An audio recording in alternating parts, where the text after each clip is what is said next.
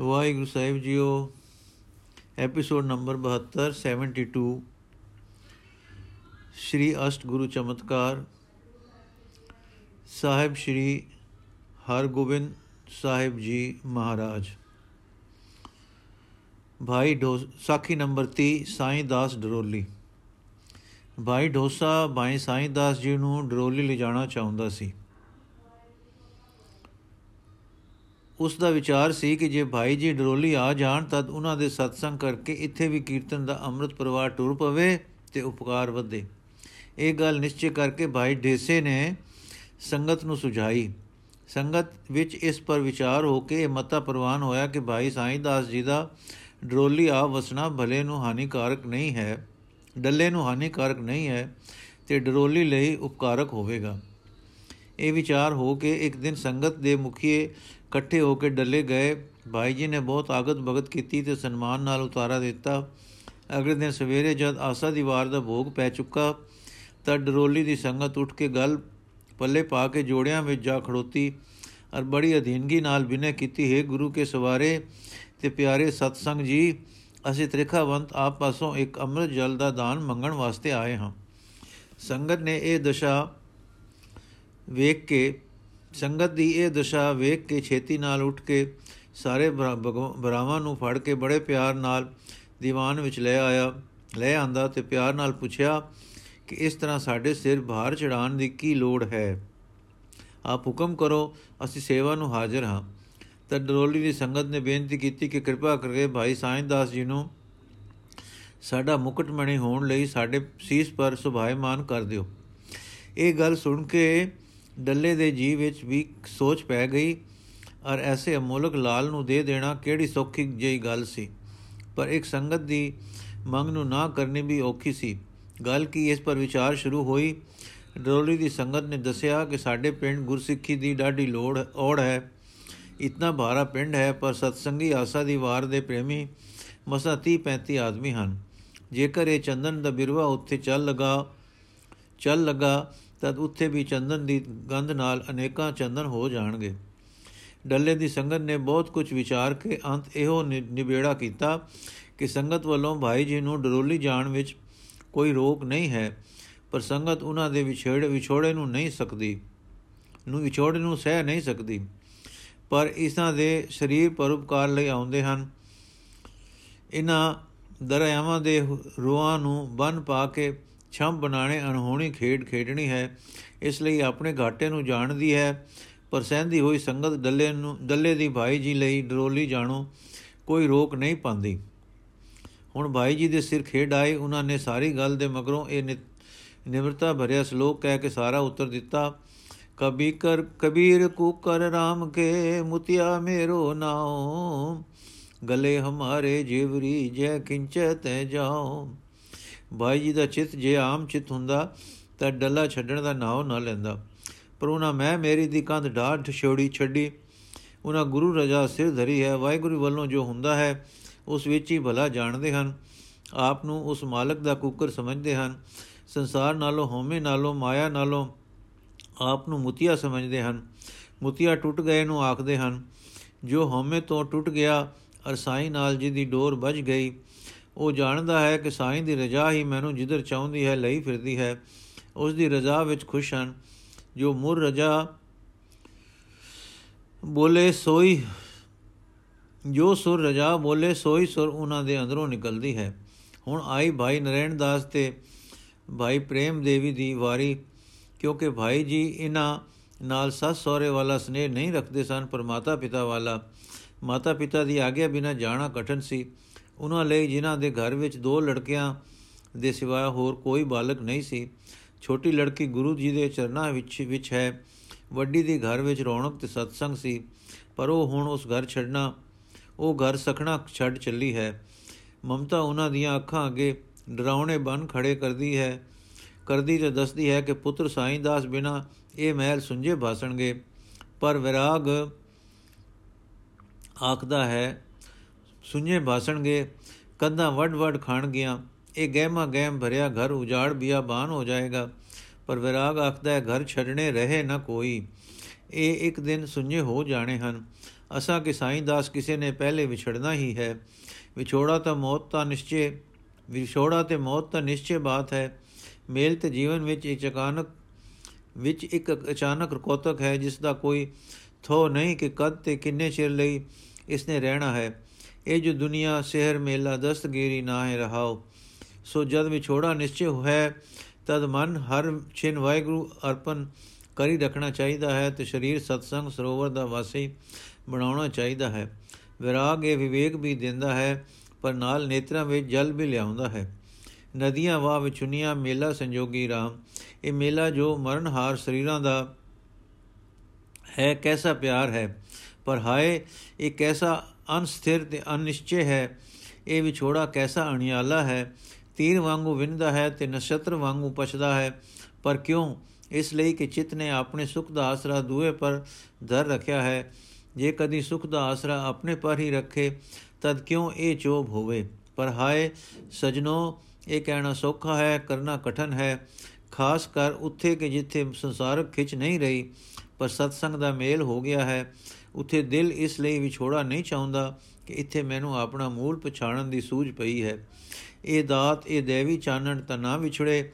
ਉੱਥੇ ਅਗਿਆਨ ਨਹੀਂ, ਪਰ ਪ੍ਰੇਮ ਵਿੰਦਾ ਹੈ। ਉੱਥੇ ਪ੍ਰੇਮ ਆਖਦਾ ਹੈ, ਜਿਸ ਪਿਆਰੇ ਸਿਓ ਨਿਓ ਤਿਸ ਆਗੇ ਮਰ ਚਲੀਏ ਦ੍ਰਿਗ ਜੀਵਨ ਸੰਸਾਰ, ਤਾਂ ਕੇ ਪਾਛੇ ਜੀਵਣਾ। ਪ੍ਰੇਮ ਕੂਕਦਾ ਹੈ, ਹਉ ਖੜੀ ਨਿਹਾਲੀ ਪੰਜ ਮਤਮੂ ਸੱਜਣ ਆਵੇ। ਪ੍ਰੇਮ ਦੁਹਾਈਆਂ ਦਿੰਦਾ ਹੈ, ਰਾਖੋ ਆਪਣੀ ਸ਼ਰਨ ਪ੍ਰਭ ਮੋਇ ਕਿਰਪਾ ਧਾਰੇ। ਪ੍ਰੇਮ ਲੇਖ ਲਿਖਦਾ ਹੈ, ਤ੍ਰਿਖਾ ਨ ਉਤਰੇ, ਸ਼ਾਂਤ ਨ ਆਵੇ, ਬਿਨ ਦਰਸ਼ਨ ਸੰਤ ਪਿਆਰੇ ਜਿਉ ਪਰ ਜੈਸ ਐਸੇ ਸਮਿਆਂ ਪਰ ਕਿਆ ਪ੍ਰੇਮ ਮਮਤਾ ਦੀ ਤਰ੍ਹਾਂ ਜਪ ਜਪੀ ਮਾਰ ਸਕਦਾ, ਮਾਰਦਾ ਹੈ, ਅਰੋੜ ਦਿੰਦਾ ਹੈ, ਨਹੀਂ ਨਹੀਂ, ਉਹ ਪ੍ਰੇਮ ਰਜ਼ਾ ਨੂੰ ਟੋਲ, ਟੋਲਦਾ, ਰਜ਼ਾ ਪਰ ਸਦਕੇ ਜਾਂਦਾ ਹੈ। ਪ੍ਰੇਮ ਦੀਆਂ ਚੋਬਾਂ ਸੁਖਦਾਈ ਤੇ ਚੜਾਉ ਦਾ ਕਾਰਨ ਬਣ ਜਾਂਦੀਆਂ ਹਨ। ਪਿਆਰਿਓ, ਮਮਤਾ ਦੀ ਚੋਬ ਆਤਮਾ ਨੂੰ ਵਿੰਨਦੀ ਹੈ ਪਰ ਪ੍ਰੇਮ ਦੀ ਚੋਬ ਹਉਮੈ ਨੂੰ ਵਿੰਨਦੀ ਹੈ। ਮਮਤਾ ਦੇ ਤੀਰ ਖਾਣ ਵਾਲਾ ਸੁਦਾਈ ਰੋਗੀ ਤੇ ਆਲਸੀ ਹੋ ਜਾਂਦਾ ਹੈ। ਪਰ ਪ੍ਰੇਮ ਦੇ ਤੀਰ ਦੀਆਂ ਨੋਕਾਂ ਸਹਿਣ ਵਾਲਾ ਦਾਨਾ, ਅਰੋਗ, ਉਦਮੀ ਤੇ ਰਜ਼ਾ ਪਰ ਪਹਿਰਾ ਦੇਣ ਵਾਲਾ, ਹਉਮੈ ਨੂੰ ਨੁਛਾਵਰ ਕਰ ਦੇਣ ਵਾਲਾ ਬਣਦਾ ਹੈ। ਨਰੈਣ ਦਾਸ ਜੀ ਨੇ ਭਰੇ ਨੇਤਰੀ ਇਹ ਬੇਨਤੀ ਸੰਗਤ ਅੱਗੇ ਕਰ ਦਿੱਤੀ। ਕਬੀਰ ਮੇਰਾ, ਮੁਝ ਮੈਂ ਕੁਛ ਨਹੀਂ, ਜੋ ਕਿਛ ਹੈ ਸੋ ਤੇਰਾ। ਤੇਰਾ ਤੁਝ ਕੋ ਸੌਂਪਤੇ ਕਿਆ ਲਾਗੇ ਮੇਰਾ। ਬਾਕੀ ਰਹਿ ਗਈ ਰਾਮੋ ਭਾਗੋ ਭਰੀ ਰਾਮੋ ਤੇ ਸੁਭਾਗ ਭਰੀ ਪ੍ਰੇਮ ਦੇਵੀ। ਮਾਵਾਂ ਦੀਆਂ ਦੇ ਅਮਿਤ ਪ੍ਰੇਮ ਪਰ ਫਿਰ ਜੁਆਈ ਦੀਆਂ ਤੋਂ ਪਿਆਰੇ ਪੁੱਤ ਕਰਕੇ ਲੜਿਆਏ ਤੇ ਗੁਰਮੁਖ ਜਾਣ ਕੇ ਸੇਵੇ, ਐਸੇ ਪਿਆਰੇ ਨੂੰ ਤੋਰਨਾ ਭਾਰੀ ਵਿਛੋੜਾ ਹੈ। ਅੱਖਾਂ ਵਿੱਚ ਨੀਰ ਤੇ ਨੀਰ ਵਿੱਚ ਦੁਹਾਈ ਹੈ। ਹਾਏ ਨਾ ਵਿਛੜਨਾ ਲਾਲ ਜੀ, ਪਰ ਸਤਸੰਗ ਦੀ ਰਜ਼ਾ ਸੀਸ ਪਰ ਹੈ। ਆ ਡਿਡੋਲ ਕੀ ਅੰਦਾਜ਼ ਵਿੱਚ ਕਹਿ ਰਹੀ ਹੈ ਮੈਂ ਛੱਡਿਆ ਸਗਲ ਅਪਾਣੋ ਬਰਵਾਸੈ ਗੁਰ ਸਮਰਥਾ ਰਾਮੋ, ਅੰਦਰ ਕਿੱਥੇ ਹੈ? ਅਡੋਲ, ਅੱਖਾਂ ਬੰਦ। ਖੜਕਦਾਰੀ ਦੇ ਧਿਆਨ ਵਿੱਚ ਨਿਮਗਨ ਹੈ ਤੇ ਬਿਨੇ ਕਰ ਰਹੀ ਹੈ हे ਪ੍ਰਾਣ ਦਾਤਾ ਜੀ, ਧਨ ਆਪ ਹੋ, ਧਨ ਆਪ ਦੇ ਚੋਜ ਹਨ। ਮੈਂ ਸਤਸੰਗ ਵਿੱਚ ਸਭ ਤੋਂ ਨਿਰਬਲ ਨਿਰਬਲ ਹਾਂ। ਇਸ ਵਿਛੋੜੇ ਵੇਲੇ ਦੁਖੀ ਹੋਵਾਂਗੀ। ਆਪ ਕਿਰਪਾ ਕਰਕੇ ਬਲ ਦਿਓ, ਜੋ ਆਪ ਦੀ ਇਸ ਆਗਿਆ ਨੂੰ ਸਿਦਕ ਨਾਲ ਪਾਲਾਂ। हे ਗੁਰੂ ਜੀ, ਸਿਦਕ ਦਿਓ।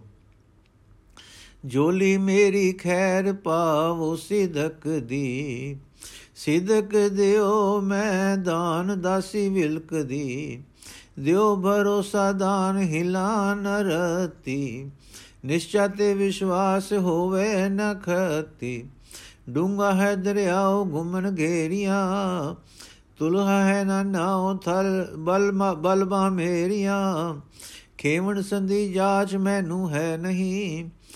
ਤਿੱਖੀ ਡੋਲਣ ਵਾਉ ਹੈ ਹਵੈ ਰਹੀ ਕਪਰ ਅਤ ਕਰਾਰ ਲਹਿਰਾਂ ਉੱਚੀਆਂ, ਮੈਂ ਮਨ ਰੂ ਵਿੱਚ ਬਾਹਾਂ ਬੁੱਚੀਆਂ। ਰੱਖੀ ਰੱਖਣ ਹਾਰ ਸਤਗੁਰ ਪੂਰਿਆ, ਦੇਵੀ ਦਾਨ ਯਕੀਨ ਸਤਗੁਰ ਸੂਰਿਆ। ਇਸ ਤਰ੍ਹਾਂ ਦੀ ਬਿਨੇ ਵਿੱਚ ਮਗਨ ਬੈਠੀ ਹੈ। ਨੈਣਾ ਤੋਂ ਕਿਸੇ ਵੇਲੇ ਇੱਕ ਟੋਪਾ ਟੇਪਾ ਗਿਰਦਾ ਹੈ, ਪਰ ਉੰਜ ਅਡੋਲ ਹੈ। ਸੰਗਤ ਨੇ ਜਦ ਇਧਰ ਧਿਆਨ ਕਰਕੇ ਪੁੱਛਿਆ ਤੇ ਲਿਵ ਵਿੱਚ ਜੁੜੀ ਰਾਮੋ ਨੇ ਦੋ ਹੱਥ ਜੋੜ ਗੱਲਾਂ ਪਾ ਕੇ ਸ੍ਰੀ ਗੁਰੂ ਗ੍ਰੰਥ ਸਾਹਿਬ ਜੀ ਵੱਲ ਮੱਥਾ ਟੇਕ ਦਿੱਤਾ। ਬੋਲਣਾ ਚਾਹੁੰਦੀ ਸੀ, ਆਖਣਾ ਚਾਹੁੰਦੀ ਸੀ, ਮੈਂ ਨਾਹੀ ਕੁਛ ਹੋ ਨਹੀਂ, ਕਿਛ ਆਏ ਨਾ ਮੋਰਾ। ਪਰ ਕਹੇ ਕੌਣ, ਦੰਦ ਨਹੀਂ ਖੁੱਲਦੇ, ਰਸ ਜੀਵ ਨੂੰ ਹਿਲਣੋਂ ਰੋਕ ਰਿਹਾ ਹੈ। ਇਸ ਪ੍ਰਕਾਰ ਪ੍ਰੇਮ ਦੀ ਮੰਗ ਤੇ ਪ੍ਰੇਮ ਦੀ ਦਾਤ ਸੰਪੂਰਨ ਹੋ ਗਈ ਤੇ ਸੰਗਤ ਡਰੋਲੀ ਦੀ ਡਰੋਲੀ ਚਲੀ ਗਈ। ਭਾਈ ਸਾਈਂ ਦਾਸ ਇਹ ਕੁਝ ਦਿਨਾਂ ਵਿੱਚ ਡੱਲੇ ਤੋਂ ਕੰਮਕਾਜ ਸਮੇਟ ਕੇ ਡਰੋਲੀ ਨੂੰ ਵਿਦਾ ਹੋਏ। ਇਸ ਵੇਲੇ ਡੱਲੇ ਦਾ ਕੋਈ ਜੀਵ ਨਹੀਂ ਹੋਣਾ ਜੋ ਘਰ ਰਿਹਾ ਹੋਵੇ। ਸਾਰੀ ਸੰਗਤ ਤੋਰਨ ਆਈ। ਸਾਰੇ ਪੈਰੀ ਪੈਂਦੇ, ਪਏ ਪੈਂਦੇ ਹਨ। ਭਾਈ ਜੀ ਆਪ ਝੁਕ ਝੁਕ ਜਾਂਦੇ ਤੇ ਮਿਲ ਮਿਲ ਗਲੇ ਲੱਗਦੇ ਹਨ। ਪ੍ਰੇਮੀ ਮਿਲ ਮਿਲ ਵਿਛੜਦੇ ਤੇ ਵਿਛੜ ਵਿਛੜ ਮਿਲਦੇ ਹਨ। ਪਿੱਛੋਂ ਚੌਖੀ ਦੂਰ ਤੱਕ ਸੰਗਤ ਨਾਲ ਗਈ। ਅਜੇ ਕੋਈ ਪਿੱਛੇ ਨਹੀਂ ਮੁੜਦਾ। ਭਾਈ ਜੀ ਕਦਮ ਕਦਮ ਤੇ ਮੁੜਨ ਲਈ ਬੇਨਤੀ ਕਰਦੇ ਹਨ। ਪਰ ਪ੍ਰੇਮ ਦੇ ਬੱਦੇ ਲੋਕ ਵਿਛੜਨਾ ਨਹੀਂ ਚਾਹੁੰਦੇ। ਮੁਸ਼ਕਲਾਂ ਨਾਲ ਸੰਗਤ ਮੁੜੀ। ਜਿੰਨਾ ਚਿਰ ਸੰਗਤ ਨੂੰ ਭਾਈ ਜੀ ਦਿਸਦੇ ਰਹੇ, ਪਰ ਮੁੜ ਮੁੜ ਕੇ ਪਰਸਪਰ ਵੇਖਦੇ ਤੇ ਨਮਸਕਾਰਾਂ ਕਰਦੇ ਰਹੇ। ਭਾਈ ਜੀ ਨੂੰ ਵੀ ਜਦੋਂ ਸੰਗਤ ਦਿਸਣੋਂ ਰਹਿ ਗਈ, ਤਦੋਂ ਆਪ ਘੋੜੀ ਤੋਂ, ਘੋੜੀ ਤੇ ਚੜੇ ਤੇ ਬੀਬੀ ਡੋਲੀ ਵਿੱਚ ਬੈਠੀ। ਸਨੇ ਸਨੇ ਅਕਾਲ ਪੁਰਖ ਦੇ ਸਵਾਰੇ, ਗੁਰੂ ਦੇ ਪਿਆਰੇ ਕਰਨੀ ਕਹਿਣੀ ਦੇ ਕਸੂਰੇ, ਭਾਈ ਜੀ ਤੇ ਬੀਬੀ ਜੀ ਡਰੋਲੀ ਪਹੁੰਚੇ। ਭਾਈ ਜੀ ਨੇ ਆਪਣੀ ਵੱਲੋਂ ਵਾਹ ਲਾਈ ਕਿ ਸ਼੍ਰੀ, ਕੀ ਦਵਾਈ ਲਾਈ ਸੀ ਕਿ ਸੰਗਤ ਨੂੰ ਆਉਣ ਦਾ ਪਤਾ ਨਾ ਲੱਗੇ। ਪਰ ਵਿਚਣ ਵਾਲੀ ਸੰਗਤ ਦੇ ਪ੍ਰੇਮ ਦੇ ਗਨ ਹਰ ਬਾਦਲਾਂ ਵਿੱਚੋਂ ਸਵਾਦ ਬੁੰਦਾ ਵਾਂਗੂ ਵਿਛੋੜੇ ਦੀ, ਸੋਏ ਡਰੋਲੀ ਦੀ ਪਪੀਏ ਵਤ ਪਿਆਸੀ ਸੰਗਤ ਨੂੰ ਪਹੁੰਚ ਗਈ। ਦੋ ਕੋਹਾਂ ਤੇ ਅੱਗੇ ਹੀ ਸੰਗਤ ਲੈਣ ਵਾਸਤੇ ਆ ਗਈ ਸੀ। ਢੋਲਕੀਆਂ ਤੇ ਛੈਣੇ ਵਜਾ ਰਹੇ ਸੀ। ਆ ਪ੍ਰੇਮ ਦੇ ਸ਼ਬਦਾਂ ਦੀ ਘਨਗੋਰ ਲੱਗ ਰਹੀ ਸੀ। ਭਾਈ ਜੀ ਦੂਰੋਂ ਹੀ ਘਨਗੋਰ ਸੁਣ ਕੇ ਘੋੜੀ ਤੋਂ ਉਤਰੇ ਤੇ ਸਾਥੀਆਂ ਨੂੰ ਕਿਹਾ ਕੜਾ ਪ੍ਰਸ਼ਾਦ ਝਟ ਹੋ ਜਾਵੇ। ਕੁਦਰਤ ਨਾਲ ਸਮਾਨ ਨਾਲ ਸੀ। ਇੱਕ ਖੂਏ ਤੇ ਬੈਠ ਕੇ ਝਟਪਟ ਕੜਾ ਪ੍ਰਸ਼ਾਦ ਕਰ ਲਿਆ ਤੇ ਲੈ ਟੁਰੇ। ਇਹ ਤਦੋਂ ਦੇ ਸੰਗਤ ਦੇ ਪ੍ਰੇਮ ਸੇ, ਜੋ ਦੋ ਸੰਗਤਾਂ ਜਦ ਮਿਲਣ ਤੇ ਸਮਾਂ ਹੋਵੇ ਤਾਂ ਦੋਹਾਂ ਕੜਾ ਪ੍ਰਸ਼ਾਦ ਲੈ ਕੇ ਮਿਲਣਾ। ਦੋਹਾਂ ਨੇ ਸਤਗੁਰ ਸੱਚੇ ਪਾਤਸ਼ਾਹ ਨੂੰ ਵਿੱਚ ਜਾਣ ਕੇ ਪ੍ਰਸ਼ਾਦ ਅਰਪਣ ਕਰਨਾ ਤੇ ਆਪੋ ਵਿੱਚ ਜੋ ਮੇਲ ਕਰਨਾ, ਉਹ ਮੇਲ ਗੁਰੂ ਨੂੰ ਵਿੱਚ ਹਾਜ਼ਰ ਜਾਣ ਕੇ ਪਰਸਪਰ ਪ੍ਰੇਮ ਦਾ ਮੇਲ ਹੋਣਾ। ਇਧਰੋਂ ਇਹ ਸ਼ਬਦਾਂ ਦੀ ਗਨਗੋਰ ਲਾ ਟੁਰੇ ਉਧਰੋਂ ਸੰਗਤ ਦਰੋਲੀ ਦੀ ਪ੍ਰੇਮ ਦੇ ਸ਼ਬਦ ਪੜ੍ਹਦੀ ਪ੍ਰਸਾਦ ਦਾ ਥਾਲ ਚਾਈ ਆ ਮਿਲੀ। ਦੁਵੱਲੀ ਕਿੰਨਾ ਚਿਰ ਸ਼ਬਦਾਂ ਦੀ ਗਨਗੋਰ ਲੱਗੀ ਰਹੀ। ਫਿਰ ਦੀਵਾਨ ਸਜਾ ਕੇ ਬੈਠ ਗਏ। ਪ੍ਰਸਾਦ ਦੇ ਦੋਵੇਂ ਥਾਲ ਸਤਗੁਰੂ ਜੀ ਦਾ ਧਿਆਨ ਧਰ ਕੇ ਅਰਪਣ ਕੀਤੇ ਗਏ ਤੇ ਅਰਦਾਸਾ ਸੋਧ ਕੇ ਪ੍ਰਸਾਦ ਵਰਤਾਇਆ ਗਿਆ। ਆਪੋ ਵਿੱਚ ਭਾਵੇਂ ਡਾਢੇ ਆਦਰ ਭਾਵ ਤੇ ਪ੍ਰੇਮ ਹੋਏ।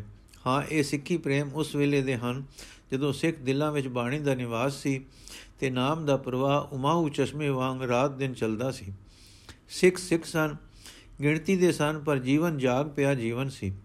ਸਾਰੇ ਨਾਮ ਰੰਗ ਵਿੱਚ ਜੀਵੇ ਸਿੱਖ ਸਨ। ਗੁਰਸਿੱਖੀ ਦਾ ਨਾਤਾ ਸਭ ਨਾਤਿਆਂ ਤੋਂ ਪਿਆਰਾ ਸੀ।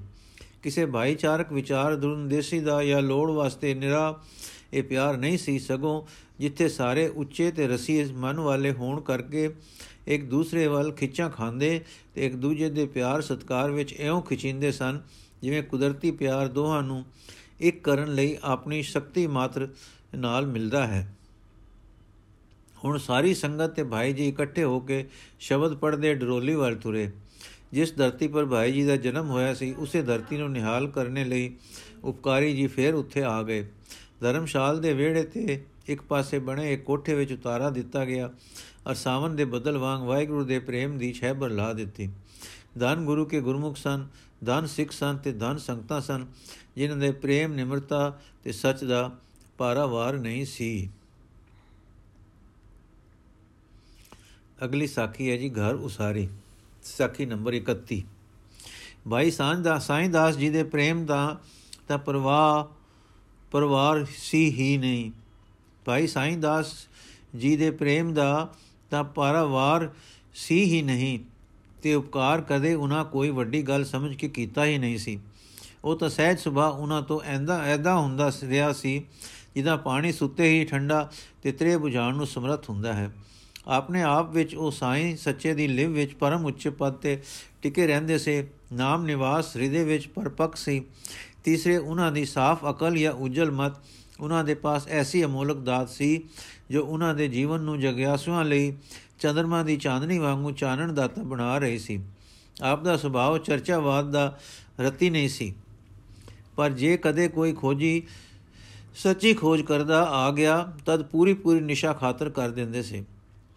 ਉਸ ਵੇਲੇ ਪਤਾ ਲੱਗਦਾ ਸੀ ਕਿ ਭਾਈ ਜੀ ਤੇ ਕਿਤੇ ਦਿਗ ਵਿਜੇ ਨੂੰ ਚੜ ਪੈਣ, ਤਦ ਚਾਰ ਕੁੰਟਾਂ ਵਿੱਚ ਵਿਜੇ ਪਾ ਕੇ ਆਉਣ। ਪਰ ਉਹ ਰਤਨ ਖਾਣੀ ਵਾਂਗੂ ਲੁਕਣਾ ਹੀ ਚੰਗਾ ਜਾਣਦੇ ਸੇ, ਭਾਵੇਂ ਲੁਕਦੇ ਪਰ ਗੁਜੜਾ ਲਦਮ ਲਾਲ ਮੱਥੇ ਹੀ ਪ੍ਰਗਟ ਪਿਆ ਪ੍ਰਗਟ ਥਿਆ। ਇਹ ਰਤਨ ਤਾਂ ਅਨੇਕ ਯਤਨ ਕਰ ਹਿਰਦੇ ਰੱਖਿਆ, ਰਤਨ ਨ ਛਪੈ ਛਪਾਇਆ। ਗੁਰਵਾਕ ਅਨੁਸਾਰ ਪ੍ਰਗਟ ਹੋਏ ਬਿਨਾ ਰਹਿ ਨਹੀਂ, ਰਹਿੰਦਾ ਹੀ ਨਹੀਂ ਹੈ। ਹੁਣ ਤੱਕ ਭਾਈ ਜੀ ਸਾਰੀ ਸਿੱਖੀ ਵਿੱਚ ਉਜਾਗਰ ਹੋ ਚੁੱਕੇ ਸੇ। ਕਰਨੀ ਵਾਲੇ ਹੋਣ ਕਰਕੇ ਜਪਣ ਤੇ ਜਪਾਣ ਵਾਲੇ ਪ੍ਰੇਮੀ, ਪ੍ਰੇਮੀਆਂ ਸਿੱਖਾਂ ਵਿੱਚ ਆਪ ਦੀ ਗਿਣਤੀ ਹੁੰਦੀ ਸੀ। ਸਭ ਤੋਂ ਵਧੇਕ ਇਹਨਾਂ ਦੇ ਪ੍ਰੇਮ ਦੀ ਸਾਂਟ ਇਹ ਹੋ ਗਈ ਕਿ ਇਹ ਤਾਂ ਸਤਗੁਰਾਂ ਨੂੰ ਪ੍ਰੇਮ ਕਰਦੇ ਹੀ ਸੇ। ਸਤਗੁਰੂ ਜੀ ਇਹਨਾਂ ਨੂੰ ਇਹਨਾਂ, ਇੰਨਾ ਪ੍ਰੇਮ ਕਰਦੇ ਸੀ ਕਿ ਜਿਸ ਦਾ ਪਰਵਾਹ ਨਹੀਂ, ਪਰਵਾਰ ਨਹੀਂ ਹੈ। ਇਹਨਾਂ ਦੇ ਪ੍ਰੇਮ ਦੀ ਮੂਰਤ ਦੀ ਹੀ ਇਹ ਸੀ ਕਿ ਗੁਰੂ ਜੀ ਦੇ ਪ੍ਰੇਮ ਦੀ ਯੋਗਤਾ ਪ੍ਰਾਪਤ ਹੋਵੇ। ਇਹੋ ਸਿੱਖੀ ਦਾ ਅਸੂਲ ਹੈ। ਸੋ ਚਿਰੇ ਚੜੇ ਚੜ ਗਿਆ ਕਿ ਗੁਰੂ ਜੀ ਇਹਨਾਂ ਨੂੰ ਪਿਆਰ ਕਰਦੇ ਹਨ। ਪਰ ਸਿੱਖ ਦਾ ਕੀ ਹਾਲ ਹੈ? ਉਹ ਆਪਣੇ ਆਹਾਰ ਵਿੱਚ ਉਸੇ ਤਰ੍ਹਾਂ ਤਤਪਰ ਹੈ, ਉਸੇ ਤਰ੍ਹਾਂ ਦਾ ਪ੍ਰੇਮ ਹੈ, ਉਸੇ ਤਰ੍ਹਾਂ ਹੀ ਨਿਮਰਤਾ ਤੇ ਬ੍ਰੋਹ ਦਾ ਪਰਵਾਹ ਹੈ। ਉਹ ਅਦਬ, ਉਹ ਲਿਹਾਜ਼ ਹੈ। ਸਿੱਖ ਇਹ ਤਾਂ ਕਦੇ ਸ਼ੱਕ ਨਹੀਂ ਕਰਦਾ ਕਿ ਗੁਰੂ ਜਾਂ ਵਾਹਿਗੁਰੂ ਮੈਨੂੰ ਪਿਆਰ ਨਹੀਂ ਕਰਦਾ, ਕਰਦੇ। ਉਹ ਨਿਸ਼ਚੈ ਜਾਣਦਾ ਹੈ ਕਿ ਮਾਲਕ ਮੈਨੂੰ ਪਿਆਰ ਕਰ ਰਿਹਾ ਹੈ। ਪਿਆਰ ਨਾ ਕਰਨ ਵਾਲੇ ਤਾਂ ਆਪ ਨੂੰ ਜਾਣਦੇ ਹਨ। ਸਾਧਨ ਇਹੋ ਕਰਦੇ ਹਨ ਕਿ ਮੈਂ ਐਸੀ ਯੋਗਤਾ ਪਾਵਾਂ ਜਿਸ ਕਰਕੇ ਵਾਹਿਗੁਰੂ ਦੇ ਪਿਆਰ ਦਾ ਪਾਤਰ ਬਣਾ। ਆਪਣੀ ਕਰਨੀ ਦੀ ਖੇਪ ਨਾਲ ਤਾਂ ਸਿੱਖ ਤਰਨੇ ਦਾ ਆਸਰਾ ਰੱਖਦੇ ਹੀ ਹਨ। ਆਪਣੀ ਕਰਨੀ ਕਰ ਨਰਕ ਨੂੰ ਹੂੰ, ਨਰਕ ਹੂੰ ਨਾ ਪਾਵੋ, ਠੋਰ ਤੁਮਰੋ ਬਿਰਧ ਕੋ ਆਸਰੋ ਸੰਭਾਰ ਭਾਓ, ਸੰਭਾਰ ਹੋ ਉਹ ਤਾਂ ਆਪ ਨੂੰ ਪਰਮੇਸ਼ਰ ਤੋਂ ਪਿਆਰ ਕੀਤੇ ਗਏ ਸੁਭਾਗ ਪ੍ਰੇਮ ਪਾਤਰ ਬਣਨ ਲਈ ਇਹ ਟੋਲਾ ਟੋਲਦੇ ਹਨ। ਮੂੰਹ ਕੇ ਬੋਲਣ ਬੋਲੀਏ ਜਿਤ ਸੁਣ ਧਰੇ ਪਿਆਰ। ਜੀਕੂ ਇਸਤਰੀ ਆਪਣੇ ਪਤੀ ਦੇ ਪ੍ਰੇਮ ਦੀ ਪਾਤਰ ਬਣਨ ਵਾਸਤੇ ਤਰਲੇ ਲੈਂਦੀ ਹੈ, ਪਤੀ ਨੂੰ ਪਤੀ ਨੇ, ਪਤੀ ਤੇ ਨਿਜ ਨੂੰ ਨਾਰੀ ਤਾਂ ਪਹਿਲੇ ਹੀ ਜਾਣਦੀ ਹੈ। ਖਾਣ ਪਾਣ ਬਸਤਰ ਸੰਸਾਰਕ ਲੋੜਾਂ ਦੀ ਪੂਰਤੀ ਦਾ ਤਾਂ ਸਭ ਪਤੀ ਦੀ ਕਿਰਪਾਲਤਾ ਤੇ ਪ੍ਰੇਮ ਦੀ ਦਾਤ ਜਾਣਦੀ ਹੈ, ਪਰ ਸੱਚੀ ਇਸਤਰੀ ਦਾਤੇ ਦੇ ਸਰੂਪ ਵਿੱਚ ਵਾਸਾ ਪਾਉਣਾ ਚਾਹੁੰਦੀ ਹੈ। ਉਸ ਦੀ ਲਾਲਸਾ ਵਿੱਚ ਹੁੰਦੀ ਹੈ ਕਿ ਪਤੀ ਨੂੰ ਪਿਆਰੀ ਹੋਵਾਂ। ਉਸ ਦੇ ਪ੍ਰਸੰਨ ਕਰਨੇ ਨਿਮਿਤ ਉਹ ਗੱਲਾਂ ਟੋਲਦੀ ਹੈ, ਜੋ ਪਤੀ ਨੂੰ ਪ੍ਰਸੰਨ ਕਰਦਿਆਂ ਹਨ, ਕਰਦੀਆਂ ਹਨ। ਉਹ ਅਖੀਰ ਰਜ਼ਾ ਦੀ ਪਿਟਾਰੀ ਲੱਭ ਲੈਂਦੀ ਹੈ। ਤੇ ਸੁਗੜ ਹੋ ਕੇ ਇਸੇ ਦੀਆਂ ਕਾਰਾਂ ਕਰਦੀ ਸੋ ਪਿਆਰੀ ਹੋ ਜਾਂਦੀ ਹੈ। ਇਸੇ ਤਰ੍ਹਾਂ ਭਾਈ ਜੀ ਸਤਕੁਰਾਂ ਨਾਲ ਪ੍ਰੇਮ ਕਰ ਰਹੇ ਹਨ। ਪ੍ਰੇਮੀ ਬਣ ਕੇ ਨਹੀਂ, ਪਰ ਨਿਜ ਨੂੰ ਸਤਕੁਰਾਂ ਦੇ ਪ੍ਰੇਮ ਪਾਤਰ ਬਣਾਣੇ ਦੇ ਕਰਤਵਾਂ ਨਾਲ ਕਰਤਵਾਂ ਨਾਲ। ਸਤਗੁਰ ਦਿਆਲ ਮੂਰਤੀ ਹੁਣ ਇਹਨਾਂ ਵੱਲ ਆਤਮ ਵਿੱਚ, ਆਤਮ ਖਿੱਚ ਖਾਂਦੇ ਹਨ। ਆਪਣੇ ਅੰਤਰ ਸਰੂਪ ਨਾਲ ਆਤਮਿਕ ਪ੍ਰੇਮ ਕਰਦੇ ਹਨ। ਇਹਨਾਂ ਨੂੰ ਇਹ ਹੋਕਾਰ ਉਹ ਧੁਨ, ਵਾਹਿਗੁਰੂ ਦੀ ਰਜਾ ਸਤਗੁਰਾਂ ਦਾ ਬਾਣਾ ਸਿਰ ਤੇ ਹੈ। ਦਿਨ ਰਾਤ ਵਾਹਿਗੁਰੂ ਦੀ ਯਾਦ ਦੇ ਮੰਡਲ ਵਿੱਚ ਖੇਡਦੇ ਹਨ। ਉਸ ਨਾਮ ਵਿੱਚ ਹਨ ਜੋ ਅੰਮ੍ਰਿਤ ਰੂਪ, ਰਸ ਰੂਪ ਹੈ। ਨਾਮ ਮਹਾਰਸ ਪੀ, ਜਿਸ ਨੂੰ ਕਿਹਾ ਹੈ, ਸੋ ਪੀ ਰਹੇ ਹਨ। ਇਸ ਤਰ੍ਹਾਂ ਕੁਝ ਕਾਲ ਜੀਵਨ ਬਿਤਾਇਆ, ਸਤਗੁਰ ਸੰਗਤ ਦਾ ਪ੍ਰਵਾਹ ਹੱਦ ਬੰਨੇ ਤੋੜ ਕੇ ਕਾਂਗਾ ਲੈ ਆਇਆ। ਧਰਮਸਾਲੇ ਹੁਣ ਆਸਾ ਦੀ ਵਾਰ ਵੇਲੇ ਖੜੋਣ ਨੂੰ ਥਾਂ ਨਹੀਂ ਮਿਲਦੀ। ਘਰ ਘਰ ਗੁਰੂ ਗੁਰੂ ਹੋ ਰਹੀ ਹੈ। ਪਿੰਡ ਨੇ, ਪਿੰਡ ਦੇ ਬਹੁਤੇ ਜੀਵਨ ਵਾਹਿਗੁਰੂ ਜੀ ਦੇ ਪ੍ਰੇਮ ਭਜਨ ਬੰਦਗੀ ਉੱਚ ਜੀਵਨ ਵੱਲ ਝੁਕ ਪਏ ਹਨ। ਸੇਵਾ ਆ ਗਈ ਹੈ, ਸੇਵਾ ਆਈ ਤਾਂ ਆਲਸ ਨਸਿਆ, ਉਦਮ ਦੇ ਡੇਰੇ ਆ ਗਏ, ਆ ਲੱਗੇ। ਉਦਮੀ ਲਈ ਅਰੋਗਤਾ ਹੱਥ ਬੱਦੀ ਅੱਗੇ ਪਿੱਛੇ ਪਈ ਫਿਰਦੀ ਹੈ। ਸੋ ਜੋ ਪੁਰਖ ਅਰੋਗ ਹੈ ਸੋਈ ਸਾਰੇ ਕੰਮ ਠੀਕ ਤਰ੍ਹਾਂ ਨਾਲ ਕਰ ਸਕਦਾ ਹੈ। ਰੋਗੀ ਹੋ ਕੇ ਪਰਮੇਸ਼ਰ ਦੀਆਂ ਮੰਜ਼ਲਾਂ ਦਾ ਤੁਰਨਾ ਵੀ ਕਿਹੜਾ ਸੌਖਾ ਹੈ। ਇਸ ਦਾ ਇਹ ਅਰਥ ਨਹੀਂ ਹੈ ਕਿ ਭਗਤ ਜਨ ਬਿਮਾਰ ਹੋਣ ਤਾਂ ਵਾਹਿਗੁਰੂ ਦੀ ਪ੍ਰੀਤ ਦੇ ਮੰਡਲ ਵਿੱਚੋਂ ਨਿਕਾਲਾ ਪਾ ਜਾਂਦੇ ਹਨ।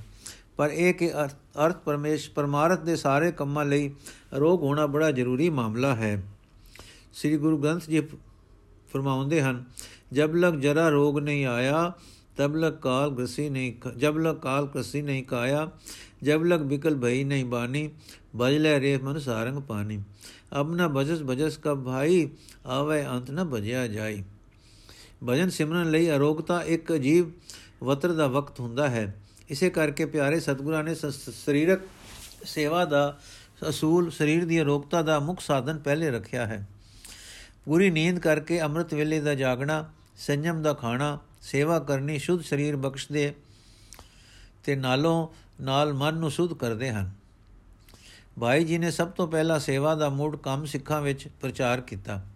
ਉਹ ਸੇਵਾ ਜੋ ਸਿੱਖੀ ਵਿੱਚ ਵਿਰਤ ਹੈ ਨਿਰੀ ਸੇਵਾ, ਫੋਕੀ ਸੇਵਾ, ਹਉਮੈ ਵਿੱਚ ਗਰਜ਼ਾਂ ਲਈ ਕੀਤੀ ਸੇਵਾ, ਦਿਖਾਵੇ ਲਈ ਸੇਵਾ, ਮਨ ਦੀ ਸਫ਼ਾਈ ਲਈ ਕੁਝ ਅਰਥ ਨਹੀਂ ਰੱਖਦੀ। ਗੁਰੂ ਦੀ ਸੇਵਾ, ਗੁਰੂ ਦੇ ਧਿਆਨ ਦੀ ਸੇਵਾ, ਗੁਰੂ ਨਮਿਤ ਸੇਵਾ, ਸਿਮਰਨ ਤੇ ਬਾਣੀ ਵਿੱਚ ਲੱਗ ਕੇ ਸੇਵਾ, ਗੁਰਮੁਖ ਸਤਸੰਗ ਪ੍ਰਾਪਤ ਹੋ ਕੇ ਸੇਵਾ, ਗੁਰਮੁਖ ਸੇਵਾ ਤੇ ਅੰਤ ਗੁਰੂ ਤੇ ਪਰਮੇਸ਼ਰ ਦੀ ਸਫਲ ਸੇਵਾ ਹੈ। ਉਦਮ ਆ ਗਿਆ, ਸਰੀਰ ਅਰੋਗ ਤੇ ਮਨ ਸਾਵਧਾਨ ਹੋ ਗਿਆ। ਹੁਣ ਇਉਂ ਧਰਤੀ ਤਿਆਰ ਕਰਕੇ ਭਾਈ ਜੀ ਦੇ, ਭਾਈ ਜੀ ਦੇਣ ਦੇ ਸੁਭਾਵ ਦੇ ਸੁਹਾਗੇ ਫੇਰ ਫੇਰ ਫੇਰ ਫੇਰ ਕੇ ਪ੍ਰੇਮ ਦੇਣ ਦੇ ਭਾਈ ਜੀ, ਦੇਣ ਦੇ ਸੁਭਾਵ ਦੇ ਸੁਹਾਗੇ ਫੇਰ ਫੇਰ ਕੇ ਬਾਣੀ ਤੇ ਨਾਮ ਦੇ ਬੂਟੇ ਲਾਉਣ ਲੱਗੇ। ਆਪਣਾ ਪਿੰਡ ਤਾਂ ਸਰਿਆ ਹੀ ਲਾਗ-ਲਾਗ ਦੇ ਪਿੰਡਾਂ ਵਿੱਚ ਸਿੱਖੀ ਦਾ ਪ੍ਰਵਾਹ ਨਾ, ਠਾਠਾ ਮਾਰਨ ਲੱਗਾ। ਦੂਰ-ਦੂਰ ਤੋਂ ਪ੍ਰੇਮੀ ਮਿਲਣ ਵਾਸਤੇ ਆਉਣ ਲੱਗੇ।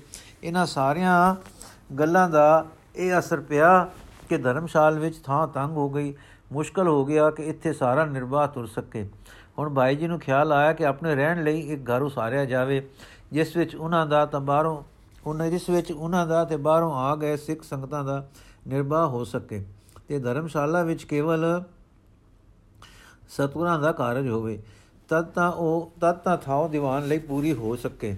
ਨਹੀਂ ਤਾਂ ਜੇ ਛੋਟਾ ਦਲਾਨ ਤੇ ਕੋਠੜੀਆਂ ਪ੍ਰਾਉਣਿਆਂ ਨਾਲ ਭਰੀਆਂ ਰਹਿਣ ਤੇ ਕਿਸੇ ਵੇਲੇ ਵੱਡਾ ਦੀਵਾਨ ਸਥਾਨ ਵੀ ਖਾਲੀ ਨਾ ਰਹੇ ਤਦ ਇਹ ਕਲ ਕਠਨ ਹੈ ਕਿ ਸਤਸੰਗ ਦਾ ਦੀਵਾਨ ਸੌਖ ਨਾਲ ਹੋ ਸਕੇ। ਇਹ ਵਿਚਾਰ ਕੇ ਵਿਚਾਰ ਕੇ ਭਾਈ ਜੀ ਨੇ ਆਪਣੇ ਪੁਰਾਣੇ ਘਰ ਨੂੰ ਜੋ ਚਰੋਕਣਾ ਡਹਿ ਚੁੱਕਾ ਸੀ, ਹੋਇਆ ਸੀ, ਹੋਰ ਬਹੁ ਨਾਲ ਰਲਾ ਕੇ ਉਸਾਰਨਾ ਸ਼ੁਰੂ ਕੀਤਾ। ਪਾਠਕ ਅਜੇ ਤੱਕ ਹੈਰਾਨ ਹੋਣਗੇ ਕਿ ਭਾਈ ਜੀ ਦਾ ਨਿਰਵਾਹ ਕਿਉਂ ਹੁੰਦਾ ਸੀ। ਹੁਣ ਸੋਹਰਾ ਘਰ ਤਾਂ ਛੱਡ ਆਏ ਸਨ ਕਿ ਜਿੱਥੇ ਭਾਈ ਜੀ ਨੂੰ ਖਰਚ ਖਬਲ ਦੀ ਰਤਾ ਪਰਵਾਹ ਨਹੀਂ ਸੀ। ਹਾਂ ਉਹਨ ਉੱਥੇ ਉਹ ਕਾਰ ਵੀ, ਕਾਰ ਵਿੱਚ ਵੀ ਹੱਥ ਵਟਾਉਂਦੇ ਹੁੰਦੇ ਸਨ। ਇੱਥੇ ਆ ਕੇ ਕੀ ਪੂਜਾ ਦੇ ਧਾਨ ਤੇ ਨਿਰਵਾਹ ਹੋ ਰਹੇ ਹਨ? ਔਰ ਹੁਣ ਪੂਜਾ ਦਾ ਧਾਨ ਧਨ ਸੰਚ ਕੇ ਮਹਿਲ ਮਾੜੀਆਂ ਬਣਨ ਲੱਗੀਆਂ ਹਨ। ਨਹੀਂ ਮਿੱਤਰ ਜੀ, ਉਹਨਾਂ ਦੀ ਆਪਣੀ ਭੌਂ ਪਹਿਲੀ ਚੋਖੀ ਡਰੋਲੀ ਵਿੱਚ ਸੀ, ਜਿਸ ਦੀ ਕਮਾਈ ਅੱਜ ਤੱਕ ਇਕੱਠੀ ਹੁੰਦੀ ਰਹੀ ਸੀ। ਉਹ ਸੁੱਤੇ ਹੀ ਸੰਚਿਆ ਧਨ ਘਰ ਪਰ ਲਗਾਉਣ ਲੱਗੇ ਹਨ। ਔਰ ਹੁਣ ਜੋ ਪਹਿਲੀ ਬੰਨੇ ਤੇ ਨਫੇ ਦਾ ਨਫੇ ਦਾ ਆ ਜਾਂਦਾ ਹੈ, ਉਸ ਪਰ ਆਪਣਾ ਨਿਰਵਾਹ ਤੋਰਦੇ ਹਨ। ਧਰਮਸ਼ਾਲ ਦੀ ਜੋ ਚੜਤ ਦੀ ਆਮਦਨ ਹੈ ਉਹ ਸਾਧ ਸੰਗਤ ਦੀ ਸੇਵਾ ਤੇ ਧਰਮਸ਼ਾਲ ਦੇ ਖਰਚਾਂ ਪਰ ਲੱਗਦੀ ਹੈ। ਜਦੋਂ ਅਨ ਬਸਤਰ ਤੇ ਨਿਵਾਹ ਲਈ ਆਪਣਾ ਧਨ ਆ ਜਾਂਦਾ ਹੈ ਤਾਂ ਉਹ ਨਿਰਵਾਹ ਮਾਤਰ ਵੀ ਧਰਮਸ਼ਾਲ ਵਿੱਚੋਂ ਨਹੀਂ ਲੈਂਦੇ ਤੇ ਧਰਮਸ਼ਾਲ ਦੀ ਇੱਕ ਕੋਠੜੀ ਵੀ ਆਪਣੇ ਨਿਵਾਸ ਲਈ ਨਹੀਂ ਵਰਤਣੀ ਚਾਹੁੰਦੇ। ਸੋ ਘਰ ਦੇ ਉਚਾਰਨ ਵਿੱਚ ਬਹੁਤ ਉਤਾਵਲੇ ਹੋ ਕੇ ਲੱਗੇ ਹਨ ਔਰ ਇਹਨਾਂ ਦਿਨਾਂ ਵਿੱਚ ਹੀ ਇਮਾਰਤ ਕਿਤੇ ਦੀ ਕਿਤੇ ਲੈ ਗਏ ਹਨ। ਘਰ ਦੀ ਉਸਾਰੀ ਕਾਦੀ ਲੱਗੀ? ਚਿੱਤ ਵਿੱਚ ਪ੍ਰੇਮ ਨੇ ਇੱਕ ਹੋਰ ਆਗ ਸੁਲਗਾ ਦਿੱਤੀ। ਇਸ ਤਿੱਖੀ ਚਾਹ ਨੇ ਕਿ ਇਸ ਸ਼ੋਕ ਪਾ ਦਿੱਤਾ ਕਿ ਘਰ ਬਹੁਤ ਸੁੰਦਰ ਬਣੇ। ਗੱਲ ਕੀ ਵਰਿਆਂ ਵਰਿਆਂ ਬੱਧੀ ਜੋ ਧਨ ਇਕੱਠਾ ਹੋਇਆ ਸੀ, ਉਹ ਸਾਰਾ ਹੀ ਇਮਾਰਤ ਪਰ ਲੱਗ ਰਿਹਾ ਹੈ। ਜਦ ਇਮਾਰਤ ਲਈ ਲਈ ਸੀ ਤਾਂ ਖਿਆਲ ਸੀ, ਮਾਰਕੰਡੇ ਤੋਂ ਵੀ ਮਾਰਕੰਡੇ ਤੇ ਕੋ ਅਧਿਕਾਰੀ ਜਿਨ ਤ੍ਰਿਣਕਰ ਧਰਮੂਣ ਬੁਲਾਏ। ਪਰ ਜਦ ਬਣੀ ਤਾਂ ਇੱਕ ਅਤ ਸੁੰਦਰ ਪੱਕਾ ਮਹਿਲ ਬਣ ਗਿਆ। ਕਿ ਉਹ ਉਹ ਬੁਲਾਵਾ ਸੀ ਜੋ ਅਕਸਰ ਘਰਾਂ ਵਸਾਣ ਵਾਲਿਆਂ ਨੂੰ ਪੈ ਜਾਂਦਾ ਹੈ ਜਾਂ ਮਿਸਤਰੀਆਂ ਵੱਲੋਂ ਪਾਇਆ ਜਾਂਦਾ ਹੈ। ਅਰਥਾਤ ਉਹ ਸਾਰੀ ਲਾਈ ਦੀ ਹੈ, ਕਿਸੇ ਤਖਮੀਨੇ ਦੀ ਤੇ ਬਣ ਕਿਸੇ ਪਰਸ ਹੋ ਜਾਂ, ਪਰਸ ਤੇ ਜਾਂਦੀ ਹੈ। ਬਣ ਕਿਸੇ ਖਰਚ ਤੇ ਜਾਂਦੀ ਹੈ। ਤਿਆਰੀ ਕਿਸੇ ਥਾਂ ਤੱਕ ਅਪੜਨ ਦੀ ਕੀਤੀ ਜਾਂਦੀ ਹੈ ਤੇ ਅਪੜ ਕਿੱਥੇ ਦਾ ਕਿੱਥੇ ਚਾਹੀਦਾ ਹੈ। ਨਹੀਂ ਭਾਈ ਜੀ, ਨਾ ਆਪਣੇ ਵਿਤੋਂ ਵਧਣ ਵਾਲੇ ਸਨ, ਨਾ ਹੀ ਕਿਸੇ ਰਾਜ ਮਿਸਤਰੀ ਜਾਂ ਲੋਕਾਂ ਦੀ ਵਾਹ ਵਾਹ ਤੋਂ ਚੁੱਕੇ ਜਾਣ ਵਾਲੇ ਸਨ। ਫਿਰ ਕੀ ਗੱਲ ਹੋਈ ਕਿ ਭਾਈ ਜੀ ਨੇ ਇਤਨਾ ਧਨ ਖਰਚ ਲਿਆ, ਕਰ ਦਿੱਤਾ। ਅਰ ਐਡੀ ਪੱਕੀ, ਸੋਹਣੀ ਇਮਾਰਤ ਬਣਾ ਲਈ। ਕਿ ਅਗਿਆਨ ਪੈ ਗਿਆ ਕਿ ਅਸਾਂ ਸਦਾ ਰਥਿਰ ਰਹਿਣਾ ਹੈ। ਨਹੀਂ, ਭਾਈ ਜੀ ਜਾਣਦੇ ਹਨ ਕਿ ਘਰ ਛੱਡਣੇ ਰਹੇ ਨਾ ਕੋਈ। ਉਹਨਾਂ ਦਾ ਹਿਰਦਾ ਹਰ ਵੇਲੇ ਉਹਨਾਂ ਨੂੰ ਯਾਦ ਕਰਨ ਵਾਲਾ ਹੈ। ਫਰੀਦਾ ਮੰਡਪ ਮਾਲ ਨ ਲਾਏ ਮਰਗ ਸਤਾਣੀ ਚਿਤਧਰ ਸਾਈ ਜਾਏ ਸਮਾਲ, ਜਿੱਥੇ ਹੀ ਤੋਂ ਵੰਜਣਾ। ਭਾਈ ਜੀ, ਗਿਆਨਵਾਨ ਹਨ, ਉਹ ਕਦੇ ਭੁੱਲਣ ਵਾਲੇ ਨਹੀਂ। ਮੰਦਰ ਮਿੱਟੀ ਸੰਦੜੇ ਪੱਖਰ ਕੀਤੇ ਰਾਸ ਜਿਓ, ਹਉ ਇਨੀ ਟੋਲੀ ਬੋਲੀਸ ਤਿਸਕੰਤ ਨ ਬੈਠੀ ਪਾਸ ਜਿਓ। ਇਹ ਉਪਦੇਸ਼ ਚ, ਇਹ ਚੇਤਾਵਨੀ ਉਹਨਾਂ ਦੇ ਹਿਰਦੇ ਤੇ ਲਿਖੀ ਪਈ ਹੈ। ਉਹਨਾਂ ਦੇ ਹਿਰਦੇ ਪਰ ਵਿਰਾਗ ਵਸਦਾ ਹੈ। ਉਹ ਦੇਖਦੇ ਹਨ, ਫਰੀਦਾ ਕੋਠੇ ਮੰਡਪ ਮਾੜੀਆਂ ਉਹ ਸਾਰੇ ਦੇ ਵੀ ਗਏ, ਕੂੜਾ ਸੌਦਾ ਕਰ ਗਏ, ਗੋਰੀ ਆਏ ਪਏ। ਨਹੀਂ ਨਹੀਂ, ਉਹ ਆਪ ਉਪਦੇਸ਼ ਕਰਿਆ ਕਰਦੇ ਹਨ। ਫਰੀਦਾ ਕੋਠੇ ਮੰਡਪ ਮਾੜੀਆਂ ਏਤ ਨ ਲਾਏ ਚਿਤ ਮਿੱਟੀ ਪਈ ਤੋਲਵੀ ਕੋਈ ਨ ਹੋਸੀ ਮਿਤ ਪੁਨਾ ਕਬੀਰ ਕੋਠੇ ਮੰਡਪ ਹੇਤ ਕਰ, ਕਾਹੇ ਮਰੋ ਸਵਾਰ। ਕਾਰ ਸਾਢੇ 3 ਹੱਥ ਗਣਿਤ ਪੌਨੇ 4 ਭਾਈ ਜੀ ਮਹਿਲਾਂ ਦੇ ਪਿਆਰਿਆਂ ਨੂੰ ਇਹਨਾਂ ਦਾ ਅੰਤ ਦੱਸਿਆ ਕਰਦੇ ਸੇ। ਫਰੀਦਾ ਮਹਿਲ ਨਿਸਕਣ ਰਹਿ ਗਏ। ਵਾਸਾ ਆਇਆ ਤਲ, ਗੋਰਾ ਸੇ ਨਿਮਾਣੀਆਂ ਬੈਸਨ ਰੂਹਾਂ ਮਲ। ਐਸੇ ਗਿਆਨ ਭਰੇ ਭੰਡਾਰ। ਭਾਈ ਜੀ ਐਸੇ ਵਿਰਾਗ ਮੂਰਤ ਸਨ, ਸੰਤ ਸਨ। या ਡੇਰਾ ਕੋ ਸ਼ਰਮ ਕਰ ਘਾਲੇ ਜਾਂ ਕਾ ਤਸੂ ਨਹੀਂ ਸੰਗ ਚਾਲੇ। ਦੇ ਭੁਲੇਖੇ ਵਿੱਚ ਕਿਕੂ ਪੈ ਗਏ। ਆਓ ਰਤਾ ਵੇਖੀਏ। ਦਿਸਣ ਨੂੰ ਤਾਂ ਇਹ ਦਿਸਦਾ ਹੈ ਕਿ ਉਹ ਭਾਈ ਦਾਸ, ਸਾਈਂ ਦਾਸ ਜੀ ਦੇ ਗਿਓ ਦਾ ਕੁੱਪਾ ਰੁੜ ਜਾਏ ਤਾਂ ਪਰਵਾਹ ਨਾ ਕਰਨ। ਹੁਣ ਇੱਕ ਇੱਕ ਜੋੜੀ ਦੇ ਫੁੱਲ ਪੱਤਰ ਆਪ ਕਢਵਾਉਂਦੇ ਹਨ। ਮਾਨੋ ਘਰ ਹੀ ਸਭ ਕੁਝ ਹੈ। ਉਹਨਾਂ ਦੀ ਕਰਨੀ ਤਾਂ ਕੁਝ ਨਹੀਂ ਦੱਸ ਸਕਦੀ, ਪਰ ਨੇਤਰਾਂ ਦੇ ਹੰਝੂ ਕੁਝ ਪਤਾ ਦਿੰਦੇ ਹਨ। ਮਹਿਲ ਉਸਰਦੇ ਵਿੱਚ ਚਿਹਰਾ ਤਾਂ ਸਦਾ ਪ੍ਰਸੰਨ ਹੈ, ਪਰ ਹੰਕਾਰੀਆਂ ਵਾਲੀ ਟਪਾਰ ਨਹੀਂ। ਹੌਕਾ ਦੇ ਹੌਕਾ ਤੇ ਹੰਝੂ ਹਨ। ਕਦੇ ਕਦੇ ਰਸਨਾ ਵੀ ਕੁਝ ਕਹਿੰਦੀ ਹੈ, ਦੇਖੀਏ, ਜਾਣੀ ਜਾਣ ਪਿਆਰੇ ਜੀ, ਆਪ ਮਾਲਕ ਹੋ, ਇਹ ਪੁੰਨ ਪਦਾਰਥ ਤੇਰਾ ਹੀ ਹੈ, ਮੈਂ ਤਾਂ ਇੱਕ ਸੇਵਕ ਹੀ ਹਾਂ। ਕਦੇ ਮੈਂ ਅਭਾਗ ਇਸ ਜੋਗ ਇਦਾਂ ਤਾਂ ਇਦਾਂ ਦੇ ਕੁਝ ਵਾਂਝੇ ਕੰਨੀ ਪੈਂਦੇ ਹਨ। ਆਓ ਗੁਰੂ ਪਿਆਰੇ ਜੀ ਦੇ ਹਿਰਦੇ ਮੰਡਲ ਵਿੱਚ ਚੱਲ ਕੇ ਵੇਖੀਏ ਉੱਥੇ ਤਾਂ ਹੋਰ ਹੀ ਆਨੰਦ ਹੋ ਖਿੜ ਰਿਹਾ ਹੈ। ਇਹ ਮਹਿਲ ਸਾਈਂ ਦਾਸ ਆਪਣੇ ਲਈ ਨਹੀਂ ਬਣਾ ਰਿਹਾ। ਇਹ ਤਾਂ ਸਤਗੁਰਾਂ ਲਈ ਮੰਦਰ ਬਣ ਰਿਹਾ ਹੈ। ਸਾਈਂ ਦਾਸ ਤਾਂ ਆਪ ਨੂੰ ਪੰਖ ਪੰਖ ਪੰਖ ਪਰਾਉਣੀ ਜਾਣਦਾ ਹੈ। ਪੰਛੀਆਂ ਲਈ ਆਲਣੇ ਹੁੰਦੇ ਹਨ। ਕੌਣ ਪੱਕੇ ਮੰਦਰ ਬਣਾਉਂਦਾ ਹੈ? ਜਿੱਦਾਂ ਗੁਰੂ ਨੇ ਅੰਮ੍ਰਿਤਸਰ ਵਿੱਚ ਆਪਣੇ ਪਿਆਰੇ ਅਕਾਲ ਪੁਰਖ ਦੀ ਯਾਦ ਦਾ ਉਸ ਦੇਸ਼ ਕਾਲ ਤੋਂ ਰਹਿਤ ਵਾਹਿਗੁਰੂ ਦੇ ਸਿਮਰਨ ਦਾ ਮੰਦਰ ਉਸਾਰਿਆ ਸੀ। ਔਰ ਵਿਰਾਗ ਦੇ ਪ੍ਰੇਮ ਭਰੇ ਸਜਲ ਨੇਤਰੀ ਯਾਤਰਾ ਕਰਦੇ ਹੁੰਦੇ ਸੇ। ਉਸੇ ਤਰ੍ਹਾਂ ਪਿਆਰੇ ਗੁਰੂ ਦੇ ਚਰਨ ਪਾਣ ਲਈ ਭਾਈ ਸਾਈਂ ਦਾਸ ਜੀ ਮਹਿਲ ਬਣਾ ਰਹੇ ਹਨ। ਸੇ ਅੱਜ ਦਾ ਐਪੀਸੋਡ ਸਮਾਪਤ ਜੀ। ਵਾਹਿਗੁਰੂ ਜੀ ਕਾ ਖਾਲਸਾ, ਵਾਹਿਗੁਰੂ ਜੀ ਕੀ ਫਤਿਹ।